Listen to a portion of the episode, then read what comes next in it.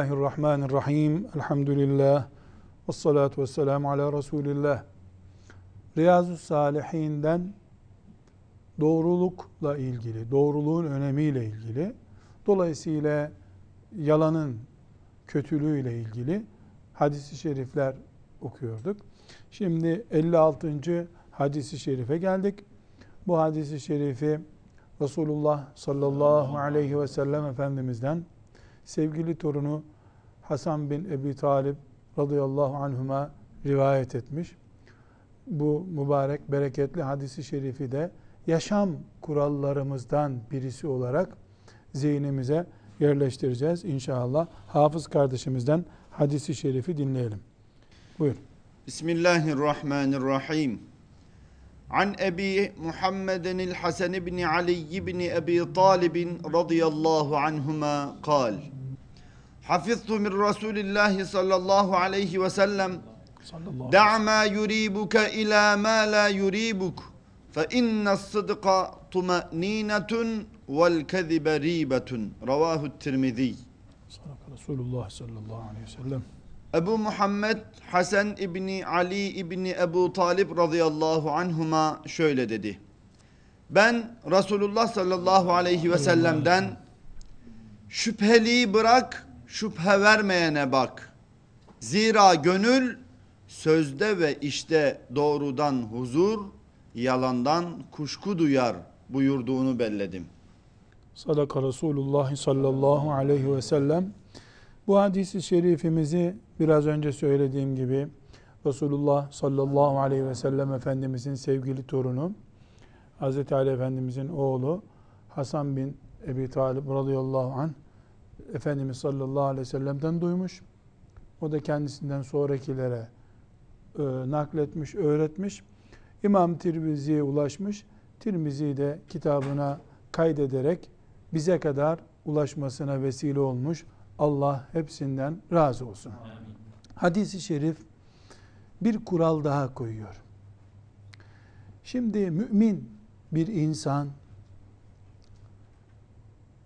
kendisini polisiye tedbirlerle zapt etmiş olmasalar bile kanunlarla cezai müeyyidelerle kilitlenmiş olmasa bile mümin vicdan sahibi insandır. Müminin kalbi vardır. O kalbi ona yön verir. Yaptığı işlerde huzurlu veya huzursuz olmasını sağlar.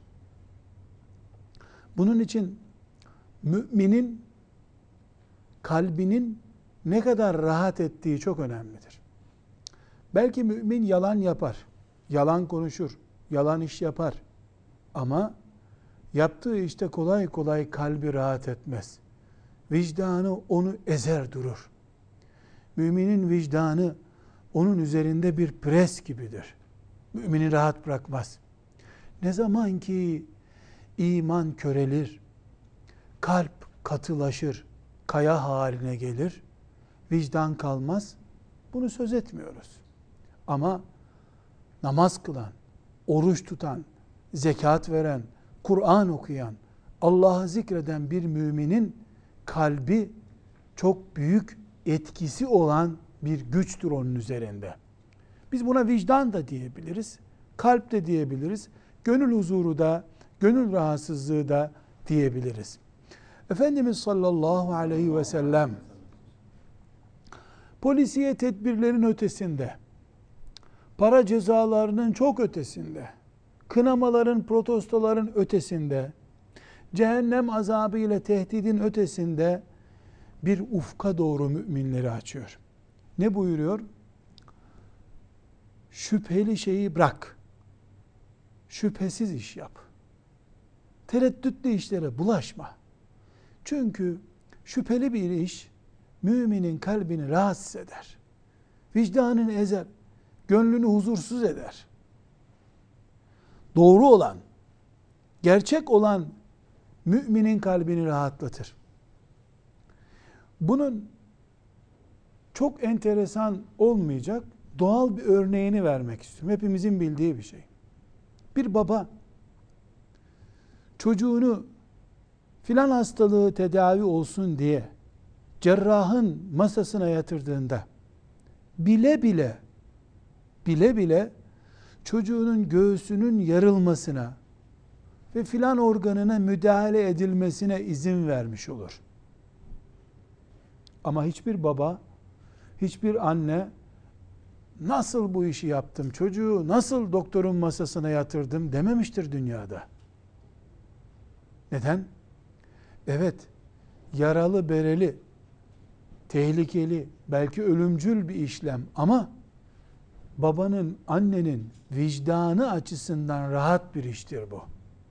Öbür taraftan bir anne, bir baba bardağı yanlış yere koyduğu için çocuk da ona gelip tutup düşürüp elini kestiğinde çocuğun elinin kesilmesinden, o bardağın zarar olmasından vesaireden her şeyden önce kendisini ayıplar.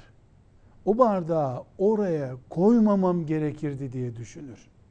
Vicdan baskısı budur. Birisi çocuğunun göğsünün yarılıp mesela kalbinin çıkarılıp bir müdahale görmesine kendisi imza atıyor. Çocuğumu böyle böyle ameliyat edebilirsiniz diye doktora yetki veriyor, cerrahı yetkilendiriyor. Ama bundan mutluluk da duyuyor. Neden? Şüphesiz, tereddütsüz bir iş yapıyor.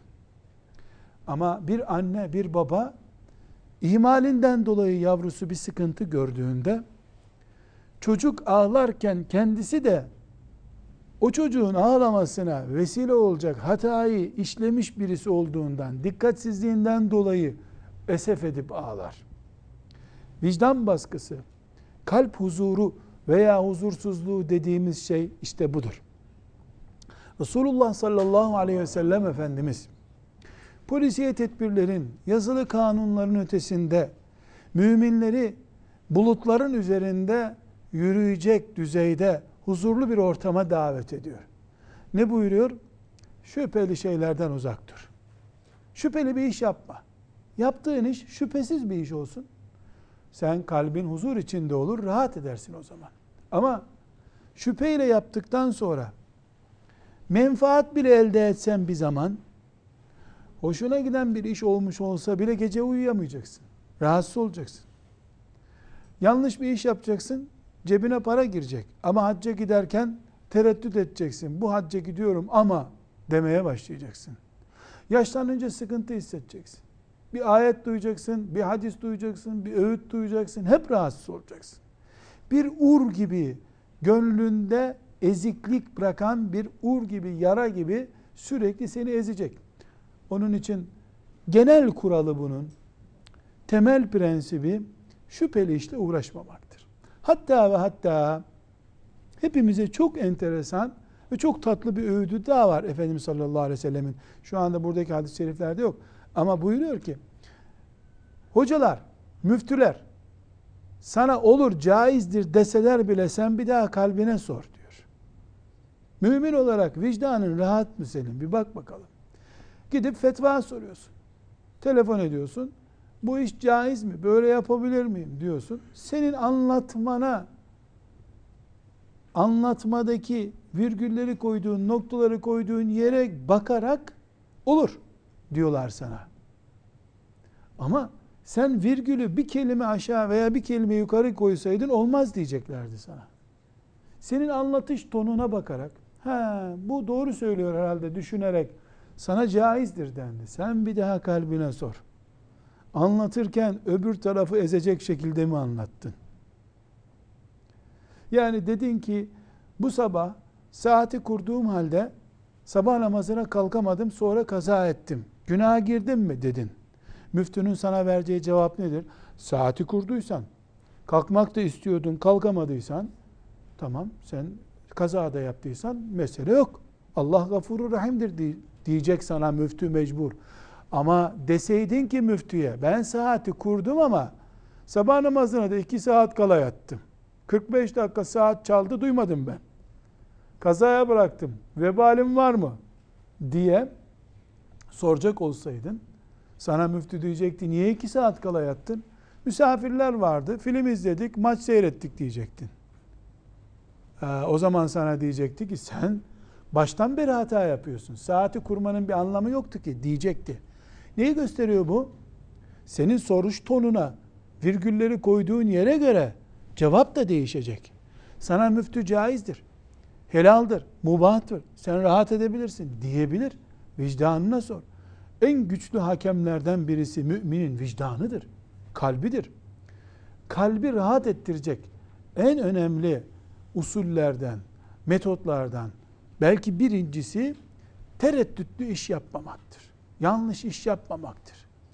Eğer çocuğun bardağı kırmasın istemiyorsan kırılacak çocuğun ulaşacağı yere bardağı koymayacaksın.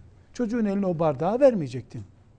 İki yaşında yeni yürümeye başlamış bir çocuğun önüne onlarca bardak takımını koyuyorsun. Rahat ulaşıyor çocuk. Asılıyor rafa. 30-40 tane bardak üstüne düşüyor. Çocuğun suçu mu bu? Dikkatsizlik ve ihmalin sebebi olanın suçu mu bu? Çocukla züccaciye dükkanı gezilmez ki. Mümin vicdanını rahatsız edecek iş yapmamalı. İşte bu hadisi şerif Riyazu Salihin'in 56. hadisi şerifi. Hayat güneş kadar, su kadar mübarek ve büyük bir kural koyuyor. Ne buyuruyor Efendimiz sallallahu aleyhi ve sellem? Da' ma yuribuke ila ma la yuribuke. Şüpheliyi bırak, şüphesiz işe uğraş. Şüpheliyi bırak, şüphe vermeyene bak diye hoca efendiler tercüme etmişler. Allah onlardan da razı olsun.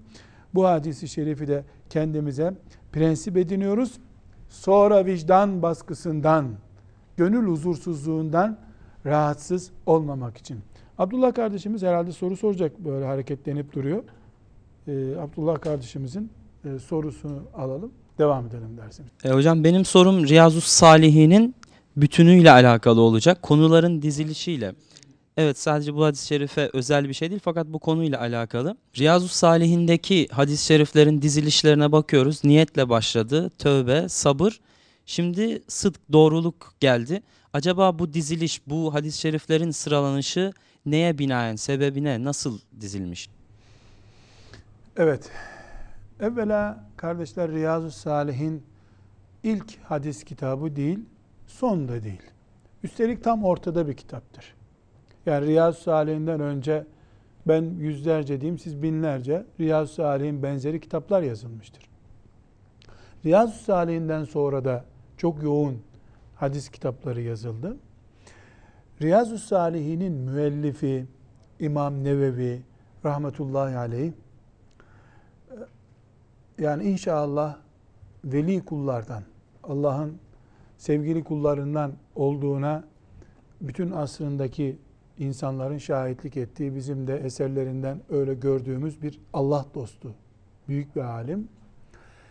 Özellikle ana hadis kitaplarındaki ilmi ağırlıktan dolayı halkın Resulullah sallallahu aleyhi ve sellemin hadislerini okumakta zorlandığını görmüş. Bir Buhari okumak, bir Müslim'i, Tirmizi'yi okumak kolay değil kardeşler. Yani nihayetinde bir ön kültür e, veya bir seçici yetenek isteyen bir e, ağırlıktaki kitaplar.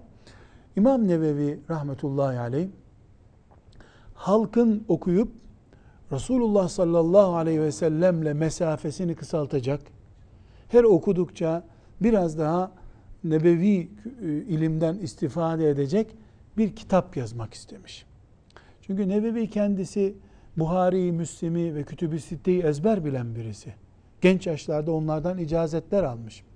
Ama kendinden önceki kitapların e, bu Riyazu Salihin vari olan kitapların halk nezdinde e, yarar oranının düşük olduğunu görmüş.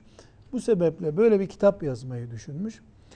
Nebevi'nin Riyazu Salihinde 1800 kadar hadisi şerif var. Biz bu dersimizde 56. sene 55 ve 56. hadisi şerifi okuduk. Nevevi özellikle kafasında iyi Müslüman şablonu var. Böyle bir şablon var kafasında. İyi bir Müslüman tasavvuru var. Ona göre iyi bir Müslüman niyetleri çok temiz, ihlaslı, sürekli günahlarından tövbe eden, dost doğru, ibadetlerini ihmal etmeyen, cihad eden, çok Kur'an okuyan, Allah'a zikreden böyle bir şablon var kafasında. Ona göre Müslüman böyle olur. O şablona göre Buhari'den, Müslim'den, Tirmizi'den hadisler seçmiş. Dolayısıyla bu Riyazu Salihinin Firistini okuduğumuzda biz, yani içindeki içeriklere ait Firist'i incelediğimizde Nevevi'ye göre bir Müslüman şablonu çıkmış olur. Dikkat ederseniz niyetle ilgili hadisi şeriflerle başladı. Çünkü her şey Allah'ın dininde niyetle değer kazanıyor. En son hadisi şerifi de Riyazu Salih'indeki 1800'lü hadislere gelindiğinde en son hadisi şerif Nevevi'nin rahmetullahi aleyh cennete giren müminlerin Allahu Teala'dan gördüğü lütufları anlatan hadis-i şeriflerdir. Demek ki Nevevi niyetiyle başlamış Müslümanı tasavvur etmeye cennette soluğunu alacak olarak tasavvur etmiş. Allah ona rahmet eylesin. Tabi bu arada şunu da ilave etmemizde yarar var. Dedik ki Nevevi'den önce de yüzlerce hadis kitabı, böyle Riyazu Salihin vari kitaplar yazıldı. Nevevi'den sonra da yazıldı. Şimdi de zaten çok kolay e, yazılım imkanları kolaylaştı. Üç günde bir kitap yazma imkanı var artık. Buhari'den filan konuları istiyorum deyince iki dakika içinde o konular önünde oluyor. Ama Nevevi'nin Riyazu Salihininin gördüğü bereketi hiçbir kitap görmedi. Neden? Çünkü bereket kağıt kalitesinde, mürekkep kalitesinde, ambalajda, reklamda filan değil. Bereket Allah'ın verdiği manevi bir destektir. Nevevi bu desteği gördü. Şu kitabın yazılışının üzerinden 7 asıra yakın bir zaman geçti. Hala okuyoruz, hala istifade ediliyor. Hala insanlar Müslümanlıklarını yönlendirmek için bu kitabı okuyorlar. Allah onu da bizi de peygamberinin Havzu Kevser'inde buluşan kullarından kılsın. Ve sallallahu ve sellem ala seyyidina Muhammed ve ala alihi ve sahbihi ecma'in velhamdülillahi rabbil alemin.